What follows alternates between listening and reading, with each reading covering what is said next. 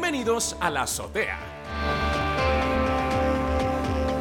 Un programa de entretenimiento en el que hablaremos de ciencia, tecnología, cultura y mucho más. Un programa dirigido, producido, interpretado, subvencionado y caracterizado por Daniel Atik. Muy buenos días y bienvenidos a una nueva dosis diaria aquí en la azotea.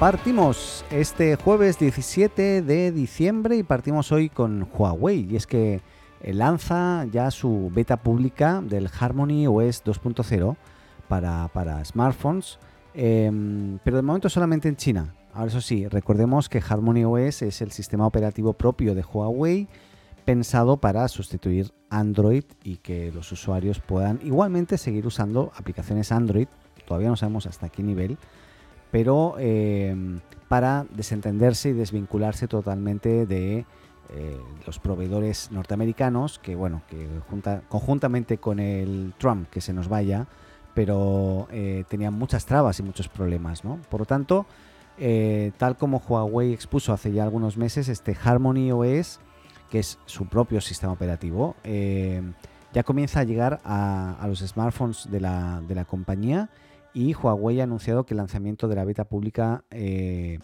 eh, fue básicamente anunciado ahora en, una conferencia dedicada a los desarrolladores de apps. Y aunque al principio parece que cualquier persona puede apuntarse a la beta, en las Frequently Asked Questions, las FAQ, eh, pues de Huawei se apunta que está orientada de momento solo a desarrolladores individuales y empresariales. Ahí parece ser que igualmente tú puedes pasar por un desarrollador, no, te dicen nada. ¿eh?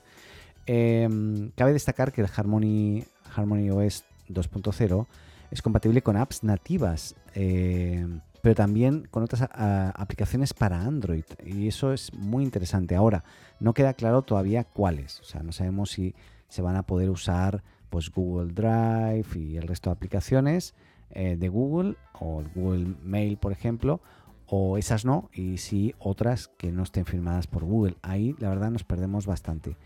La verdad es que estos son los primeros pasos de Huawei em, que ya está dando para llevar el sistema operativo propio y, que lleva en desarrollo desde el 2017 para, los smartphones, ¿no?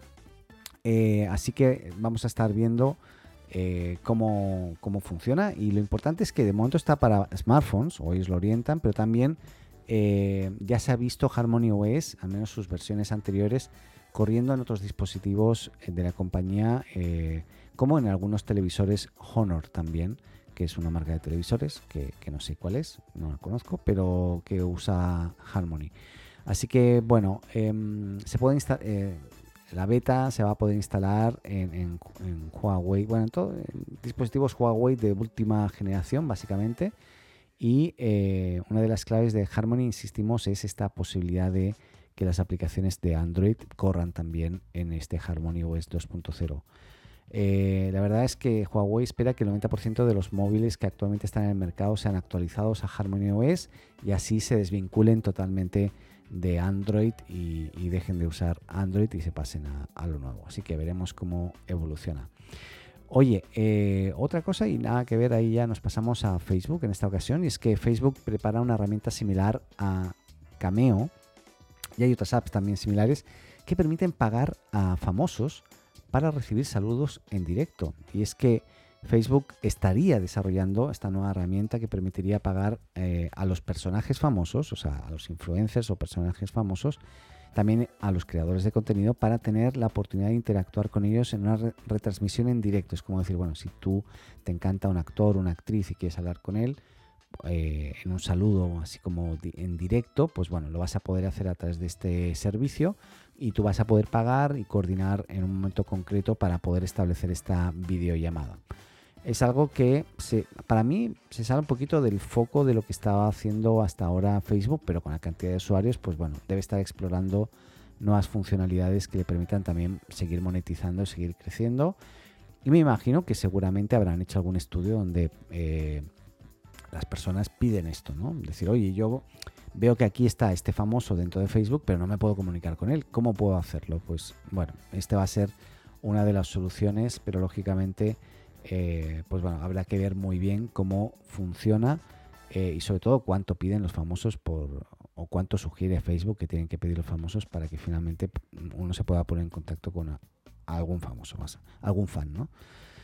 O sea, un fan con un famoso. Ya, terminamos. Eh, cambiamos de, tema y volvemos a China. Eh, y es que China abre su enorme telescopio, que es de unos 500 metros de, diámetro, que se llama FAST, a la comunidad internacional tras el derrumbe de, la antena Arecibo, que recordemos que se, eh, pues, pues, hace muy pocos días o semanas, pues eh, finalmente se, derrumbó totalmente, perdón, me salía la palabra. Y es que 2020 ha sido un año fatal para, para el enorme eh, radiotelescopio Arecibo y, lo que empezó con un par de cables rotos, pues finalmente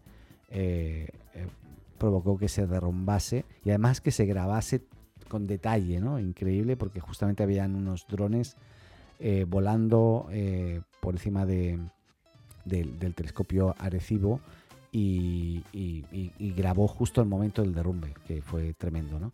Pues, pues bien, este, nosotros ya hablamos de, este, de esta antena, o este, es un radiotelescopio, ¿no? Que es gigante también, de 500 metros, insisto, que se llama FAST y, bueno, parece ser que a partir del año que viene China comenzará a aceptar solicitudes de científicos internacionales que deseen hacer mediciones usando el FAST. El FAST, recordemos, se llama 500 Meter Aperture Spherical Telescope o telescopio esférico de 500 metros de apertura. Qué inglés que tengo, ¿eh? Em, bueno, de momento eh, este radiotelescopio solamente se usa para captar señales de radio emitidas por sobre todo pulsares o sea, no tiene un uso así mucho más allá, pero lógicamente va a haber eh, pues científicos que de repente van a querer estudiar de nuevo, van a volver a, escuchar el cielo y las estrellas para ver si hay vida más allá la Tierra, ¿no? Así que eh, esta nueva enorme estructura se abre al mundo y eso, es algo que, es curioso porque, bueno, China eh, propuso la construcción de este telescopio en el, en el 94 y el proyecto se aprobó en el 2007 y se comenzó a construir en 2011, para que te hagas una idea. Ya para el 2016 FAST ya estaba listo, no sin antes tener que reubicar a unos 10.000 habitantes que vivían en la zona eh, y su presupuesto fue en su momento de unos 700 millones de yuanes, que son como 90 eh, millones de, euros o, de dólares aproximadamente. Eh, al final el coste total fue de unos 150 millones de dólares, un poco, un poco más, incluso 160 parece ser. Este FAST está ubicado en Pingtang, eh, que es la provincia de eh, que no, sé si lo he pronunciado bien. Y tiene este diámetro que comentamos de 500 metros y aunque solo se usan 300 metros de diámetro de los 500, eh, bueno, hoy es una de las antenas, o sea, es la antena más grande o radiotelescopio más grande del mundo, que era principalmente, incluso ya era más grande que Arecibo, pero Arecibo era el que internacionalmente se usaba principalmente. ¿no? Me parece muy, muy positiva la apertura de China al respecto. Lo que veremos es que luego los, bueno, aquí todo el mundo eh, duda de China, no sé por qué, pero eh, que de repente todos estos eh, análisis o estudios que hagan otros científicos internacionales luego de alguna forma sean de estos científicos internacionales y no, y no del gobierno chino. ¿no? Así que veremos cómo evoluciona. Oye, una cosa me parece muy interesante, igualmente la hablamos ya hace un tiempo, y es que Netflix lanza un modo de reproducción de solo audio, sin imagen, y algunos usuarios de, de, Android, que usan Android, ya están recibiendo una nueva y curiosa característica de Netflix que permite este modo eh, en el que el audio no solamente será el protagonista, sino que será la única variable eh, que percibiremos por los sentidos. O sea, eh, only, audio only se llama la opción, ¿no? O solo audio. Y que es posible activarla directamente desde la pantalla del reproductor de vídeo con un botón que contiene el nombre este de video on off.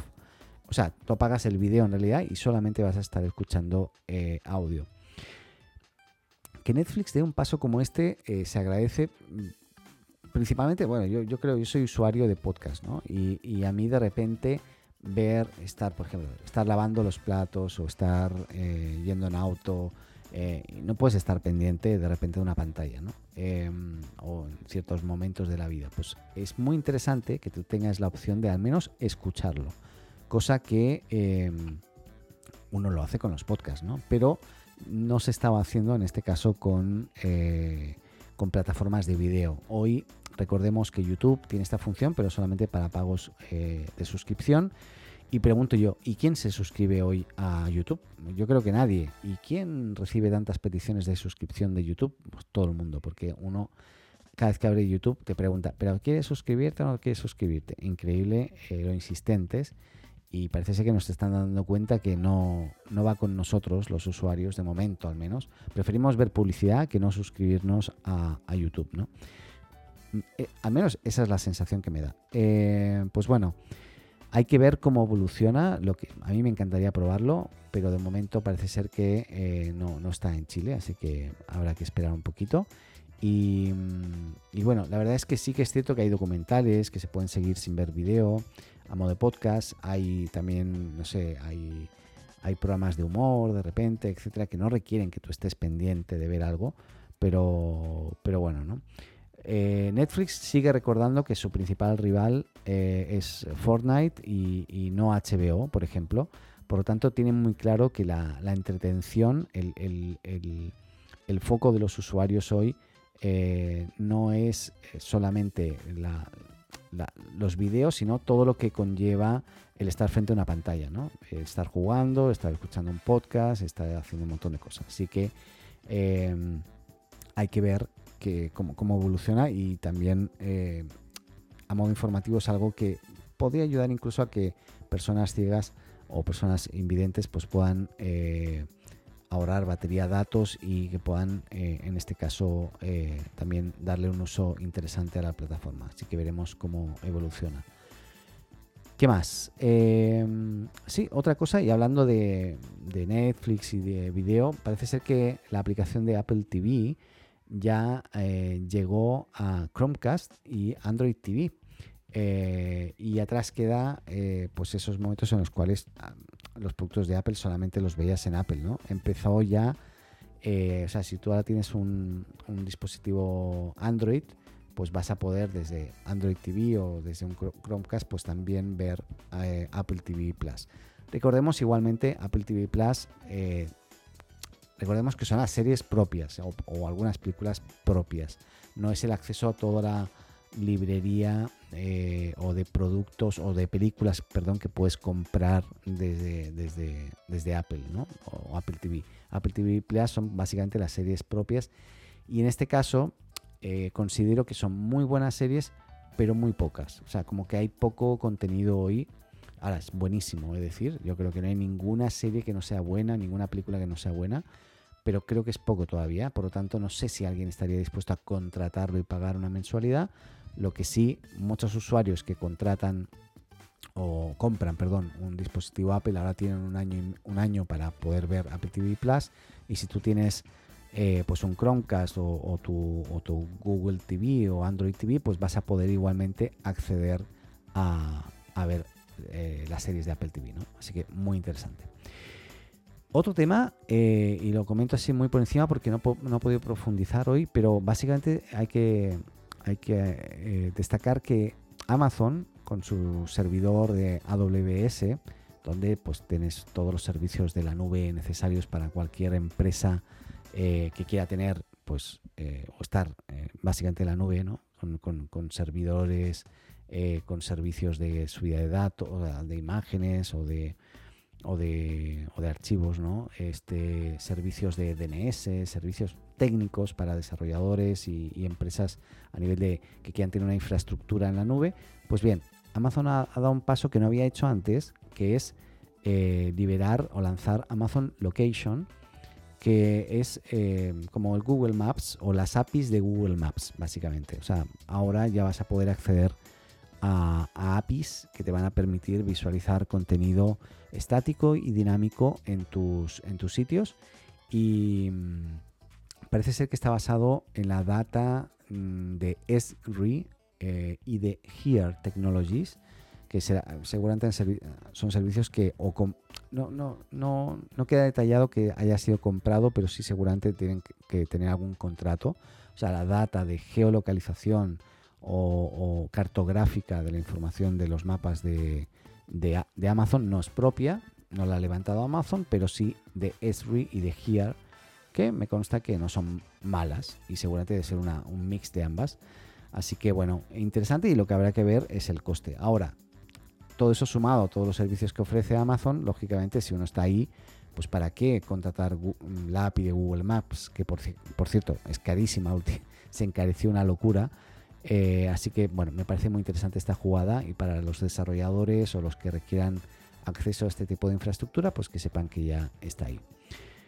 Otro comentado, comentario, perdón, eh, estamos casi terminando, nada que ver. Eh, cambiamos a Shazam, Shazam, para los amigos. Eh, parece ser que se ha renovado por completo. yo me la acabo de instalar y no la he podido probar. A ver, la voy a abrir ahora. Shazam, ahí está. Y es que recordemos que Shazam o Shazam es esta aplicación que tú puedes pulsar para para eh, identificar una canción y eh, encontrar eh, pues eso, la canción, ¿no? Te, la, permite ejecutar directamente. Pues bien, ah, ahora tiene una, opción abajo que tú haces swap hacia arriba y puedes ver tu música, que es básicamente las canciones que tú has buscado anteriormente, para ejecutarlas, eso sí, o escucharlas desde Apple Music, ¿bien? Al menos esto, esto, es una aplicación, o sea, esta aplicación renovada es para iOS de momento, Así que nada, interesante lo que han hecho. Eh, ahora parece ser que igualmente no reconoce el tema de tarareo de canciones. Y decir que yo lo he intentado probar en la aplicación de Google, eso de tararear una canción y que la reconozca, y no me ha funcionado. Parece ser que en Chile al menos esa función no está o en mi teléfono no se ha actualizado. Así que veremos qué tal. Y eh, otro tema nos saltamos a Google y es que Google Stadia ya está sumamente masticado y sabido que eh, iba a lanzar oficialmente Google Stadia en iOS, pero uno pensaba que iba a aparecer como una aplicación nativa más y podías ahí contratar los juegos y no, Google se ha saltado totalmente a Apple y eh, Google Stadia llega oficialmente a iOS, pero a través del navegador de Safari. Y ya lo anunciaron hace un mes y finalmente hoy, ayer fue oficial en este caso, y es que Google Stadia eh, puede estar accesible ya desde iPhone y iPad. Eh, insisto, no de una manera como, como, a Google le gustaría, ni tampoco como a Apple eh, le gustaría, pero Apple ahí no tiene mucho que hacer, porque en realidad están entrando por un navegador y ahí no hay normas de, que, que, que, sean o que se rijan por las normas de la App Store o los términos y condiciones de la App Store, ¿no? sino que un usuario va a poder navegar a través de Safari, va a poder entrar en, stadia.google.com, contratar el servicio en algunos países, en Chile no está y no se puede, así que no he podido probarlo. Eh, y eh, bueno, básicamente este jugar directamente desde el, desde el, navegador. No es la mejor experiencia, o al menos lo que decía antes, la, la, experiencia que le gustaría a Google, de tener una aplicación que tú hagas tap y entres y ya está. Tienes que abrir el navegador, irte al link, eh, etcétera, etcétera. Pero recordemos que tú puedes eh, fácilmente poner, eh, convertir links en accesos directos en tu, teléfono, en tu smartphone, en tu iPhone, vamos, o en el iPad y hacer tac y directamente entrar a ese link, ¿no? Y lo que Stadia ha hecho es aprovechar muy bien Safari y bueno, te quita todo el menú, te lo limpia todo, te lo maximiza para que tú realmente entres y te sumerjas en Stadia y no veas en ningún sitio el navegador. Así que me parece muy interesante la. Y además se conecta con, los controles de, Stadia, eh, etcétera, etcétera. Así que me parece. Parece ser que la experiencia es muy buena. Y, lógicamente, esto está pensado también para ciertos teléfonos. Eh, yo ahí no tengo los, las versiones, o sea, me imagino para un iPhone 6 pues no, no aplicará, pero sí para los iPhones actuales, ya sea un un XR, un, un 10 o un, 11, seguro que, funciona bien. Un 11, un 12, un 10 no, un, 11, iPhone 11 o iPhone 12, seguro que funciona como cañón. Eh, yo en algún momento, si puedo, pues lo probaré. Y eh, ahora sí terminamos eh, con China, y de, nuevo China, y es que la misión de haber ido a la Luna, extraer rocas y volver a la Tierra ha sido un éxito. China confirmó que han encontrado en, Inner Mongolia, Mongolia perdón, la cápsula que traía las rocas lunares a la Tierra. Tras eh, la verdad ha sido una trepidante aventura de, apenas unas semanas. China ha conseguido el reto de, eh, insisto, lanzar un cohete, eh, orbitar la Luna, aterrizar sobre la Luna, extraer unas rocas, volver a despegar, orbitar la Luna y regresar a la Tierra con éxito. Y realmente es todo un éxito. recordemos que han tenido que pasar casi 50 años desde que Estados Unidos y la Unión Soviética consiguieran lo mismo, eh, pero el gigante también con personas, ¿no? que fueron a la luna y, trajeron las rocas eh, en el bolsillo. ¿no? Pero bueno, interesante, ahora lo que hay que ver es el resultado, si lo van a compartir con el resto de la humanidad o no. Em, pero recordemos que las muestras que ha traído Chang E5, que así se llama la nave o el proyecto, son de una zona volcánica de la Luna llamada Mons Rumker y este montículo volcánico de unos 70 kilómetros de, ancho tiene la peculiaridad de haber entrado en erupción recientemente, eh, entre comillas, porque ese recientemente significa más o menos unos 1.300 millones de años, para que te hagas una idea. Pero bueno, eso en, el universo es poco, parece ser. Y es que relativamente recientemente, bueno, pues eh, eh, a ver, estos son más análisis de, de, de, de las, de las rocas y de, y de, la historia de la Luna que se prevé, ¿no? O sea, tampoco se sabe a ciencia cierta, pero bueno. Em, así que nada, eh, China, que generalmente es más secreta con, o más reticente a mostrar todas estas cosas que hace, pues ha mostrado desde un primer momento el progreso de la misión, prácticamente en vivo y en directo, muy a lo, a lo gringo. Eso sí, todos los chinos muy ordenados, siempre muy calladitos, muy serios, trabajando todos. Nunca, pues nada, se pusieron a gritar como los de Elon Musk, que los tienen ahí, eh, que parece un gallinero. Pero, pero nada, me parece muy interesante. Y, bueno, mientras tanto, China sigue dando estos pasos agigantados en la exploración espacial. Pues bueno, eh, pues Elon Musk con SpaceX, eh, más de lo mismo, la NASA ahí con SpaceX también. Eh, nada, ahí parece ser este año 2020 es, el año del espacio, de la, un poco de la conquista del espacio. Mm, pronto será de la conquista de la Luna en unos años más y pronto de la conquista de Marte y ahí ya veremos qué, es lo que pasa y qué, nos trae el futuro, será muy interesante. Aparte de pandemias. Eh, hasta aquí hemos llegado, espero que lo hayan pasado muy bien y nos escuchamos mañana viernes. Recordemos que tendremos un especial en el que entrevistaremos a, la empresa Betro Plus o Betro Más, que, eh, hace un producto que lo explicaremos mañana con los creadores y que me parece muy interesante. Y vamos a ir viendo si este tipo de entrevistas las, seguimos metiendo aquí en, en la dosis diaria. Espero que esté muy bien. Eh, cuídense mucho y nos escuchamos mañana. Adeu.